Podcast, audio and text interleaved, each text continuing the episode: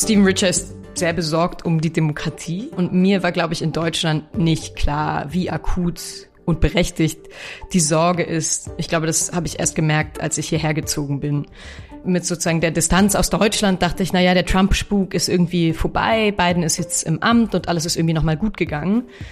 Aber so einfach ist das nicht, merkt man, wenn man hier ist. Die Republikanische Partei steht noch komplett unter dem Einfluss von, von Donald Trump und viele gehen davon aus, dass er 2024 wieder antreten wird als Präsident. Und dass er sich dann vor allem mit Loyalisten umgeben wird, also Leute wie Stephen Richer dann vielleicht nicht mehr im Amt sein werden. Liebe Hörerinnen und Hörer, ich heiße Sie herzlich willkommen zu einer neuen Folge von Hinter der Geschichte, dem Podcast für Freunde der Zeit. Wie jede Woche blicken wir auch diesmal wieder hinter die Kulissen der Arbeit bei Deutschlands führender Wochenzeitung. Mein Name ist Christoph Siemes, ich bin der Textchef der Zeit und in dieser Woche Ihr Moderator. Auf die Ausgabe dieser Woche freue ich mich besonders, denn sie gibt Ihnen und mir auch Gelegenheit, trotz der Pandemie, die ja unser aller Bewegungsfreiheit nach wie vor einschränkt, den Blick schweifen zu lassen. Und das diesmal sogar interkontinental. Unser Thema sind die Vereinigten Staaten von Amerika. Anlass ist der erste Jahrestag des Sturms auf das Kapitol. Sie erinnern sich sicher an die turbulenten Szenen im vergangenen Januar. Und nicht nur gedanklich sind wir jenseits des Atlantiks, sondern sogar tatsächlich. Meine Gesprächspartnerin heute ist nämlich Amrei Cohen.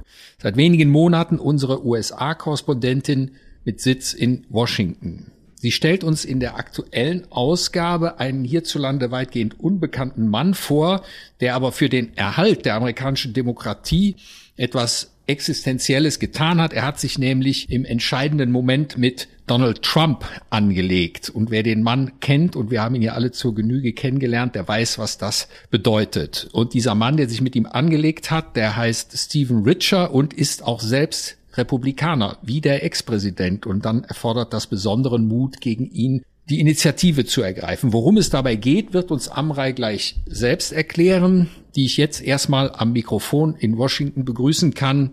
Guten Morgen oder guten Mittag, Amrei. Wie sieht's bei dir aus? Es ist 11.53 Uhr, also späten guten Morgen, Christoph.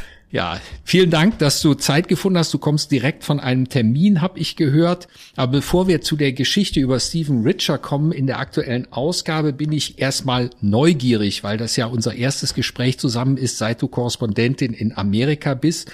Wie residiert man da als Korrespondentin der größten deutschen Wochenzeitung hinter einem schweren Eichenschreibtisch mit US-Flagge und Blick aufs Kapitol? Ja, fast. Äh, ich sitze zu Hause an meinem Esstisch. Ich glaube, das ist tatsächlich ein Tisch aus Eiche. Aber ich schaue nicht aufs Kapitol, sondern auf unsere gerade verschneite Straße. Und eine US-Flagge habe ich bisher noch nicht. Ah, aber machst du also Homeoffice in jeder Beziehung des Wortes oder ist es nur ein vorübergehender Homeoffice-Job? Genau, ich bin noch im Homeoffice. Ich habe mir ab nächster Woche ein Büro angemietet. Dann mit Blick aufs Kapitol. Fast. Aber äh, tatsächlich, wenn ich zwei Straßen hier runtergehe von meiner Straße, dann kann ich das Kapitol sehen. Ja, sehr gut. Über deine Arbeitsbedingungen da vor Ort, nicht nur im tief verschneiten Winter, sondern überhaupt, können wir hinterher gerne noch ein bisschen reden. Jetzt wollen wir zunächst mal sprechen über den Mann, den ich schon erwähnt habe, Stephen Richer, den du in dieser Ausgabe vorstellst.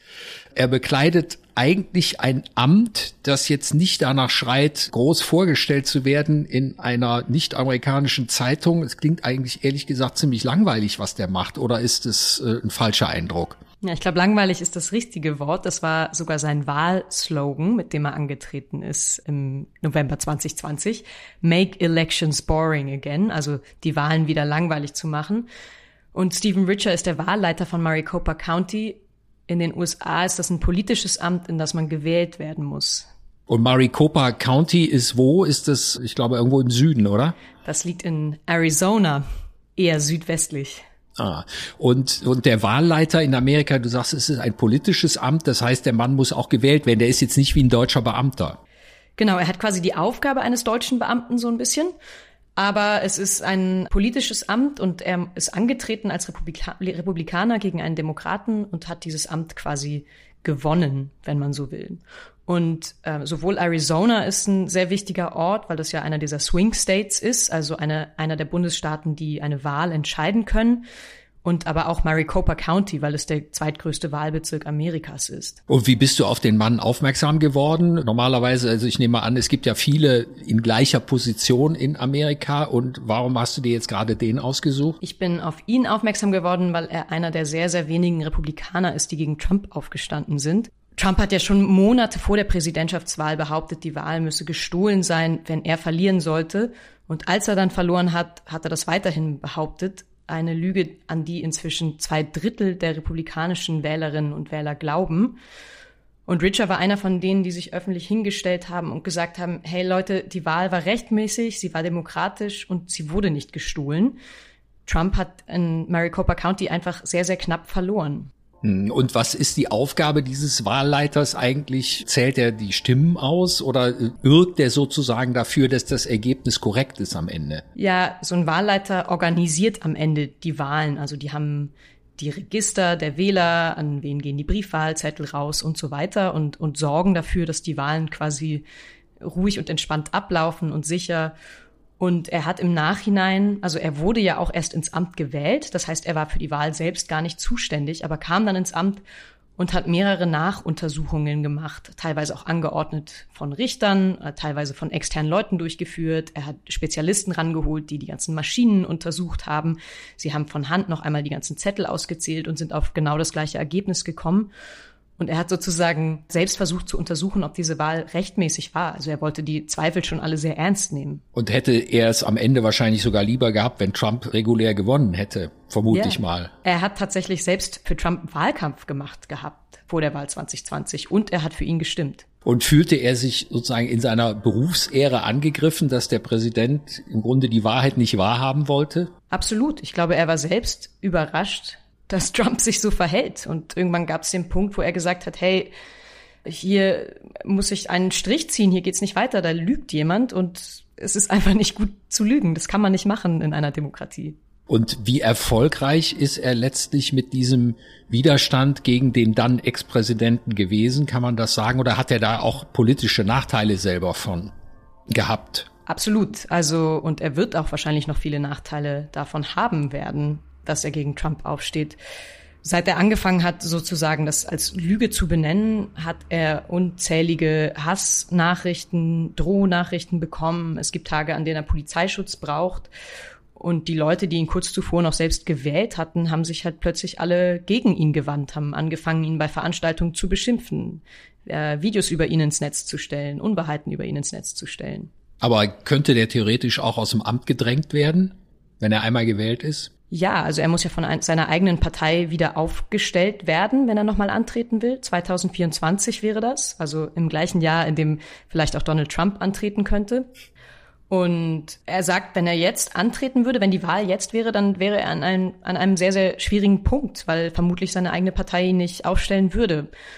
Weil sie wahrscheinlich eher mit einem Loyalisten gehen würde, der sozusagen sagt, ja, Trump hatte absolut recht, die Wahl wurde gestohlen. Wie schwierig ist es denn, so jemanden für ein Interview mit einer deutschen Zeitung zu begeistern? Ich meine, das ist wahrscheinlich nicht ganz oben auf seiner Agenda, dass jemand in Deutschland über seine schwierige Lage was erfährt, sondern er braucht ja eher äh, sozusagen Aufmerksamkeit in Amerika. Wie kommst du an so jemanden ran? Ich habe ihm eine sehr lange Mail geschrieben und erklärt, warum ich ihn gerne für die Zeit porträtieren will. Und auch genau das gesagt, was du gerade erwähnt hast, dass es für ihn sicher weniger interessant ist, mit einer deutschen Zeitung zu sprechen, als mit dem Wall Street Journal oder der New York Times aber dass auch unsere Leser in einer Geschichte wie seiner interessiert wären. Und also ich habe ihm quasi eine, eine Mischung aus großem Respekt gezeigt und ein bisschen gebettelt und ja, er hat zugesagt. War das dann schwierig? Ging das noch mal hin und her? Man kennt es ja hier in Deutschland, wenn man versucht, an Leute, die irgendwie einflussreich sind, ranzukommen, muss man oft mit Pressesprechern oder ähnlichem äh, schön Wetter machen. Muss man das in Amerika auch? Also er hatte mir nur ganz kurz zurückgeschrieben auf meine sehr lange Mail und schrieb sounds good, also zwei Wörter, klingt gut. Und dann dachte ich, na toll, und was heißt das jetzt? Wann kann ich kommen? Kann ich kommen? Und einen Tag später meldete sich dann tatsächlich sein Pressesprecher und wir haben einen Termin ausgemacht. Und es war dann eigentlich sehr unkompliziert, aber auch das kann manchmal anders sein in den USA. Und wie hast du den als Gesprächspartner erlebt? Letztlich, du sagtest, ist wie hier so ein Be Wahlbeamter letztlich. Das stellt man sich jetzt auch nicht eben ein super prickelndes Interview vor. Ja, er war sehr, sehr angenehm als Gesprächspartner. Er macht es einem sehr leicht. Er ist so ein Typ, wenn man in den Raum kommt, dann stellt er einem erstmal ganz viele Fragen und macht Witze. Also beispielsweise, es ging um seine Größe, weil er mir sehr groß erschien. Ich bin sehr klein. Und dann sagt er, ja, ja, er ist 1,85 Meter, aber weil er ja nie gerade steht, ist er eher so 1,80. Äh, 1,80. Also mit äh, solchen Kleinigkeiten hat er einem, einem das Gespräch sehr einfach gemacht und er hat sich sehr viel Zeit genommen. Unser Gespräch wurde tatsächlich unterbrochen, weil er in den nächsten Termin musste. Und ich hatte eigentlich nur den Tag in Arizona und musste am nächsten Tag zurück und hatte ihn gebeten, ob er noch mal irgendwann Zeit findet, um das Gespräch fortzuführen. Und er hat dann nach seinem Feierabend sich die Zeit genommen und wir sind dann noch ein Bier trinken gegangen und er hat das Gespräch beendet. Ja, und jeder hat für sich selbst bezahlt oder hast du ihn eingeladen? ich wollte ihn einladen, aber er hat mich eingeladen und hat gefragt, ob das okay wäre für mich moralisch, äh, wenn er mein Bier bezahlt. Ich habe das, ah, ich hab das angenommen. Okay. Ich weiß gar nicht, ob wir darüber hier sprechen dürfen, Christoph. Ah, ich glaube schon. Wir bewegen uns wahrscheinlich in dem Bereich von 10 Dollar plus minus, oder? Ich glaube eher so bei 3 Dollar. ah, ihr wart in einer Spelunke, ich sehe das schon. Ähm, was hast du denn von ihm über die Lage in Amerika gelernt, was dir so vielleicht vorher noch nicht klar war? Stephen Richer ist sehr besorgt um die Demokratie. Wie sehr viele hier in den USA und mir war, glaube ich, in Deutschland nicht klar, wie akut und berechtigt die Sorge ist. Ich glaube, das habe ich erst gemerkt, als ich hierher gezogen bin. Mit sozusagen der Distanz aus Deutschland dachte ich, na ja, der Trump-Spuk ist irgendwie vorbei, Biden ist jetzt im Amt und alles ist irgendwie nochmal gut gegangen. Aber so einfach ist das nicht, merkt man, wenn man hier ist. Die Republikanische Partei steht noch komplett unter dem Einfluss von, von Donald Trump und viele gehen davon aus, dass er 2024 wieder antreten wird als Präsident. Und dass er sich dann vor allem mit Loyalisten umgeben wird, also Leute wie Stephen Richer dann vielleicht nicht mehr im Amt sein werden. Ich selbst stehe noch ganz unter dem Eindruck einer TV-Dokumentation, die gestern Abend hier im deutschen Fernsehen lief bei Arte. Das war eine Rekonstruktion des Sturms auf das Kapitol und wie es danach weiterging, wie auch die, die besonders gewalttätigen Täter aus, von diesem Tag, äh, wie die ermittelt wurden und wie zum Teil auch wie sie bestraft wurden. Man fragt sich bei all dem Hass und der Gewalt und der Uneinsichtigkeit der Leute, die man da sehen konnte, wie instabil das Land eigentlich schon ist also nicht nur an diesem einen Tag, sondern insgesamt, weil diese Fronten so verhärtet erscheinen. Was ist dein Eindruck jetzt nach der Zeit, die du da bist? Mein Eindruck ist, dass es nicht gut steht um die Demokratie in Amerika. Der 6. Januar mag zwar vorbei sein, also oder vor einem Jahr gewesen sein, aber das Ziel, das der Mob am 6. Januar vor einem Jahr hatte, Trump und die Republikanische Partei an der Macht zu halten, ich habe das Gefühl, das soll jetzt auf anderem Wege erreicht werden, indem eben Leute wie Stephen Richer aus ihren Ämtern gedrängt werden und durch Loyalisten ersetzt werden, die Donald Trump dann beim nächsten Mal den Sieg zusprechen, so oder so, also egal, ob er demokratisch gewählt wurde oder nicht.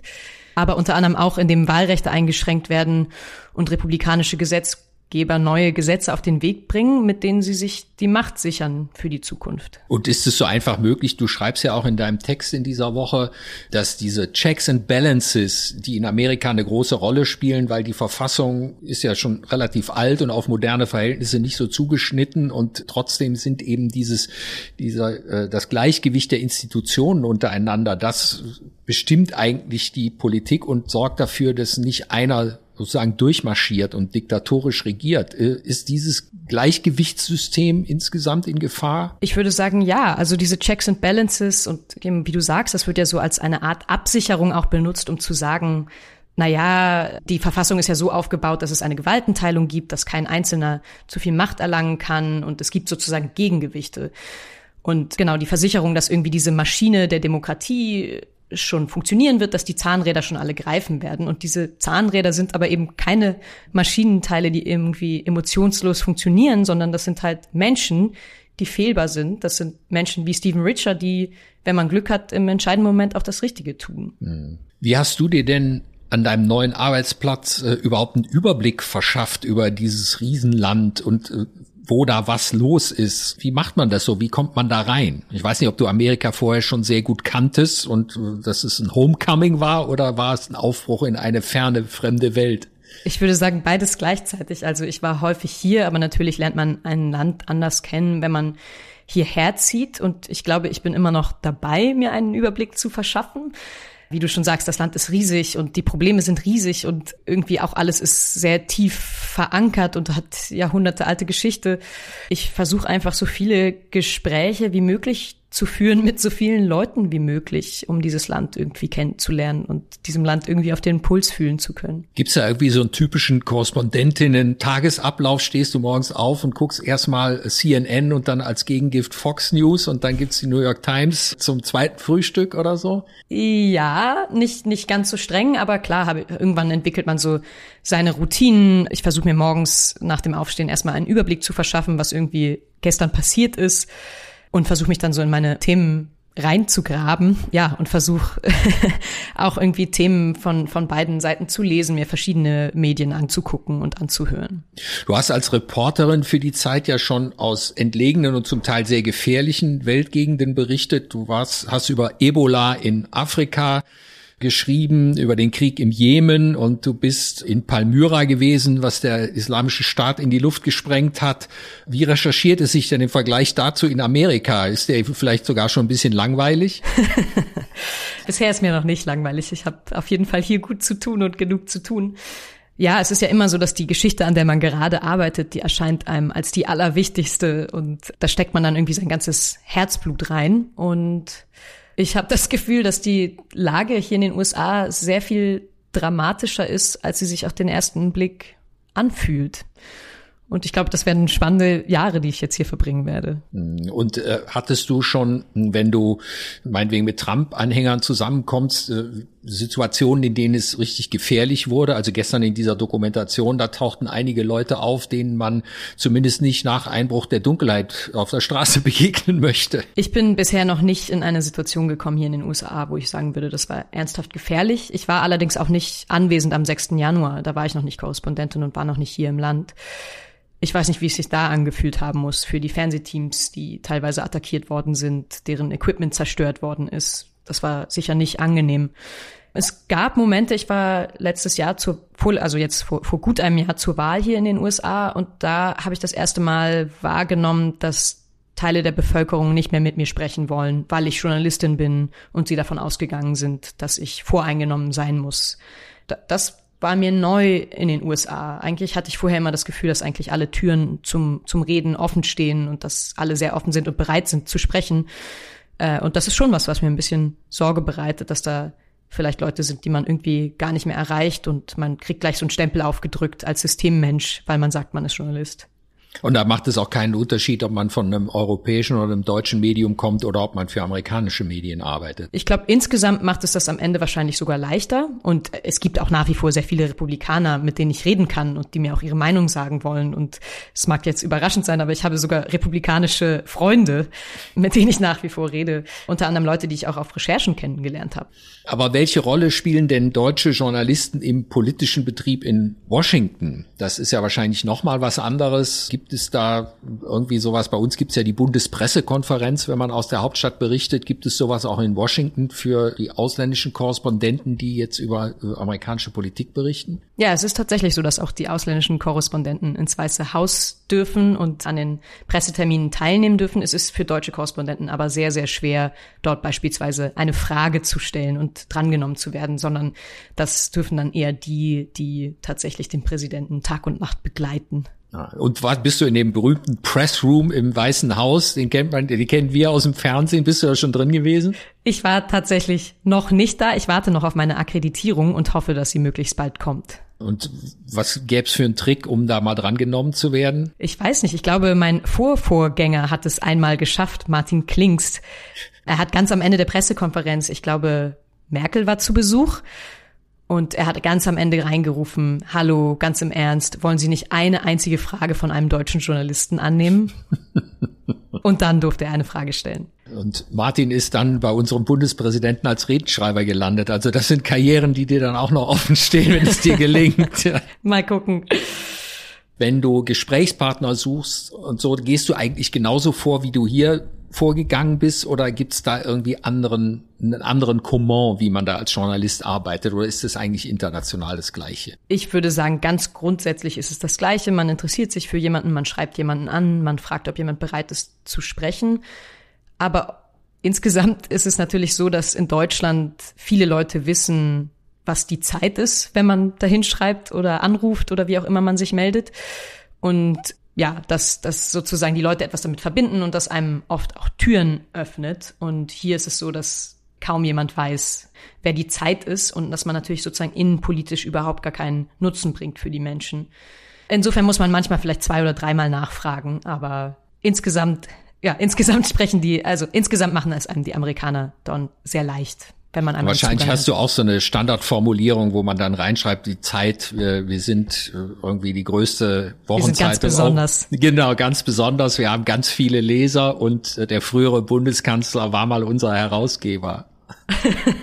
Manchmal hat das auch bei mir funktioniert. Was mich noch interessiert, du reist ja viel herum Hast du eigentlich einen besonders großen eigenen Reiseetat oder musst du dir jede kleine Fahrt nach Arizona oder sonst wohin genehmigen lassen? Ich habe einen Reiseetat, allerdings ist es so, dass jede Geschichte, die ich für ein Ressort mache, über das Ressort abgerechnet wird. Das heißt, es ist der Reiseetat des Ressorts. Und meine Reisen werden tatsächlich abgezeichnet, nicht von mir, sondern von der Chefredaktion. Und auch die müssen genehmigt werden. Aber bisher wurde mir eigentlich alles genehmigt und ich konnte meine Hintergrundgespräche bisher immer gut führen.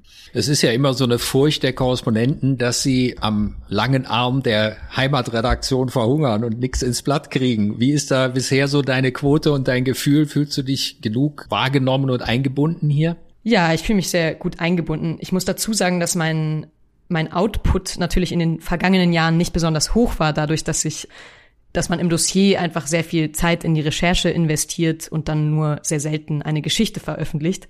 Und wenn man jetzt einfach die Zahl der Geschichten zählt, dann habe ich, glaube ich, in wenigen Monaten mehr als sonst in ein, zwei Jahren veröffentlicht. Aber natürlich ist das eine andere Recherchetiefe. Glaubst du, dass du in Zukunft noch mehr wirst schreiben müssen, weil die Verhältnisse in Amerika noch turbulenter werden? Ja, wir freuen uns jedenfalls auf weitere Geschichten von dir aus Amerika. Ich kann schon mal für diese Woche ganz besonders die Seite 3 in der aktuellen Ausgabe im Politikressort empfehlen. Da steht nämlich die Geschichte über Stephen Richer. Und damit, liebe Hörerinnen und Hörer, kommen wir zum Ende dieser Folge von Hinter der Geschichte. Ich danke meiner Kollegin Amrei Kohn in Washington, dass sie sich die Zeit genommen hat, über ihre Arbeit als Korrespondentin und über ihr aktuelles Stück zu erzählen. Und Ihnen, liebe Hörerinnen und Hörer, danke ich natürlich fürs Zuhören und für Ihr Interesse und ich hoffe, dass Sie auch nächste Woche wieder zuhören mögen bei Hinter der Geschichte. Den Podcast können Sie überall dort abonnieren, wo es Podcasts gibt. Eine genaue Anleitung finden Sie unter www.freunde.zeit.de. Dort können Sie auch alle Folgen dieses Podcasts nachhören. Da gibt es auch weitere Gespräche mit unseren Korrespondenten, die wir Around the World platziert haben. Und ich darf zum Schluss auch noch auf eine Veranstaltung mit unserem Chefredakteur Giovanni Di Lorenzo hinweisen. Am Mittwoch, den 19. Januar, gibt es die Möglichkeit zu einem digitalen Redaktionsbesuch. Vor der Pandemie konnten wir sowas immer live und in Farbe hier am Speersort machen, aber inzwischen äh, geht es nur noch digital. Dafür können sehr viel mehr Leute einfach zuschauen über das Internet. Da können Sie sich auch bei den Freunden der Zeit unter der genannten Adresse anmelden. Das ist kostenlos und der Chefredakteur erzählt Ihnen dann, wie es mit uns im nächsten Jahr weitergeht und beantwortet natürlich auch Ihre Fragen. So, das war's jetzt aber für heute. Danke nochmal nach Washington und bis zum nächsten Mal. Danke Christoph und danke fürs Zuhören, liebe Leserinnen und Leser.